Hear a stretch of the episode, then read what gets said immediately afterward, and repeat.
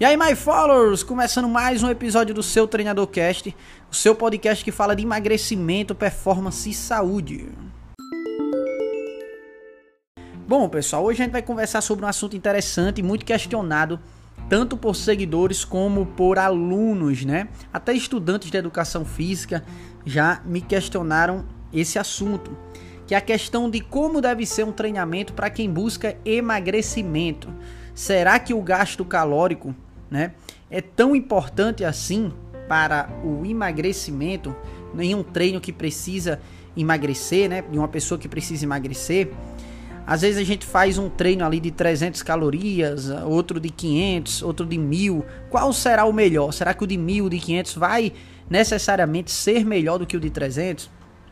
Bom, pessoal, a primeira coisa que a gente precisa entender com relação a isso é que o treinamento voltado para emagrecimento, ele tem que promover adaptações fisiológicas e metabólicas para que o meu corpo comece a usar mais da gordura em repouso, né?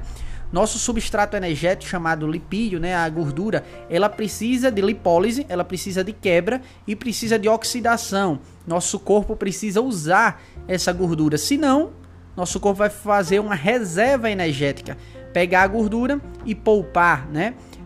Porque ele entende, nosso corpo entende assim, ah, se essa pessoa está consumindo muita caloria, significa que ela vai precisar dessa caloria. Se ela não está usando agora, se o corpo dela não não está precisando tanto usar essa energia agora, eu vou estocar, porque eu vou fazer aqui uma reserva, porque um dia essa pessoa pode precisar. Só que acontece que a gente não precisa, a gente não usa essa reserva energética, então nosso corpo vai lá e acumula. E é isso que a gente, e é assim que a gente forma aquela capa de gordura, né? Ali são várias células adiposas hipertrofiadas, né? Com bastante gordura dentro delas, porque ela está fazendo uma reserva energética, né? E a gordura é boa para o nosso corpo, porém em excesso ela faz mal, né? Então, é, nosso corpo não sabe disso, por quê? Porque ela quer poupar, porque ela precisa é, ajudar nosso corpo, né? Então ela está fazendo aquela reserva de energia porque acredita que uma hora a gente vai precisar.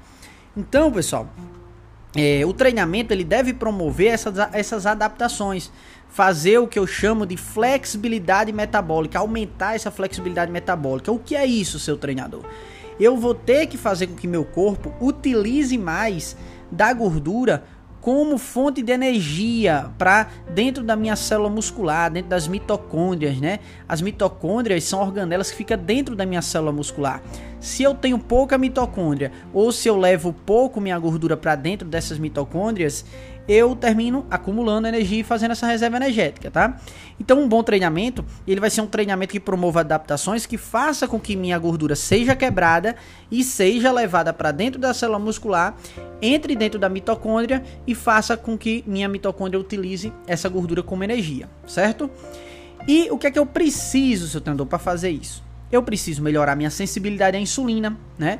Porque se eu tenho um corpo resistente à insulina, um, a, a célula muscular resistente à insulina, eu faço com que a glicose não entre dentro da célula muscular e seja convertida em energia. E sim eu faço com que minhas células de gordura fiquem sensíveis à insulina e utilize o carboidrato e seja transformada em gordura, né?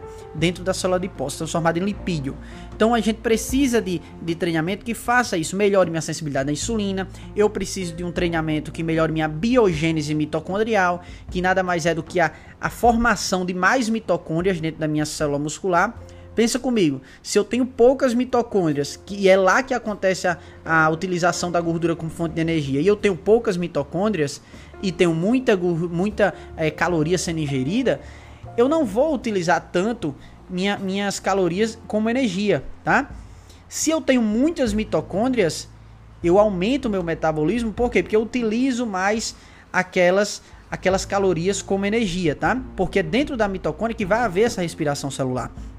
Então eu preciso de um treinamento que promova essas adaptações. Essas são uma, umas das, das, das adaptações, duas adaptações que eu falei aí, que são importantes para a queima de gordura. Lógico, déficit calórico é importante, mas não vai haver déficit calórico se eu tenho um corpo que consome pouca energia. Ao invés de eu estar preocupado com um treinamento que tenha um gasto calórico muito alto, eu tenho que estar preocupado com um treinamento que promova fortes adaptações para que o meu metabolismo fique aumentado, para que haja um aumento da flexibilidade metabólica dessas adaptações, né? Então, não necessariamente um treinamento que tem um alto gasto calórico vai ser um treinamento com muitas, muitas, muitas variáveis que promovam essas adaptações. Às vezes, um treinamento com um, calor, um gasto calórico mais baixo vai promover mais adaptações do que outro que teve um gasto calórico alto, tá? Então, não necessariamente o treinamento é dependente do tanto de gasto calórico que você promove ali no momento do exercício. O momento do exercício é um momento estressor, tá? Durante a recuperação é que eu faço as adaptações que me levam ao emagrecimento. Então eu preciso de um treinamento intenso, um treinamento com certo volume de treinamento, mas um treinamento que cause tensão, que cause acúmulo de metabólitos. A gente precisa de treinamento que promova essas adaptações, que estresse o meu sistema nervoso simpático a ponto de que eu faça essas essas promoções aí tá, que levam ao emagrecimento, tá? Então é isso que eu queria dizer para você. Também não necessariamente um com pouco gasto calórico vai ser bom, tá? O que eu tô querendo dizer aqui é que não necessariamente o seu treinamento com mil calorias e o do colega com 300 calorias, não necessariamente o seu vai ser melhor. Entende isso? É necessário um treinamento que promova fortes adaptações metabólicas e fisiológicas no nosso corpo, ok? Então, esse foi o episódio de hoje, pessoal. Se você gostou, segue aí o seu treinador cast, o podcast, o seu podcast que promove aí emagrecimento, performance e saúde para a sua vida.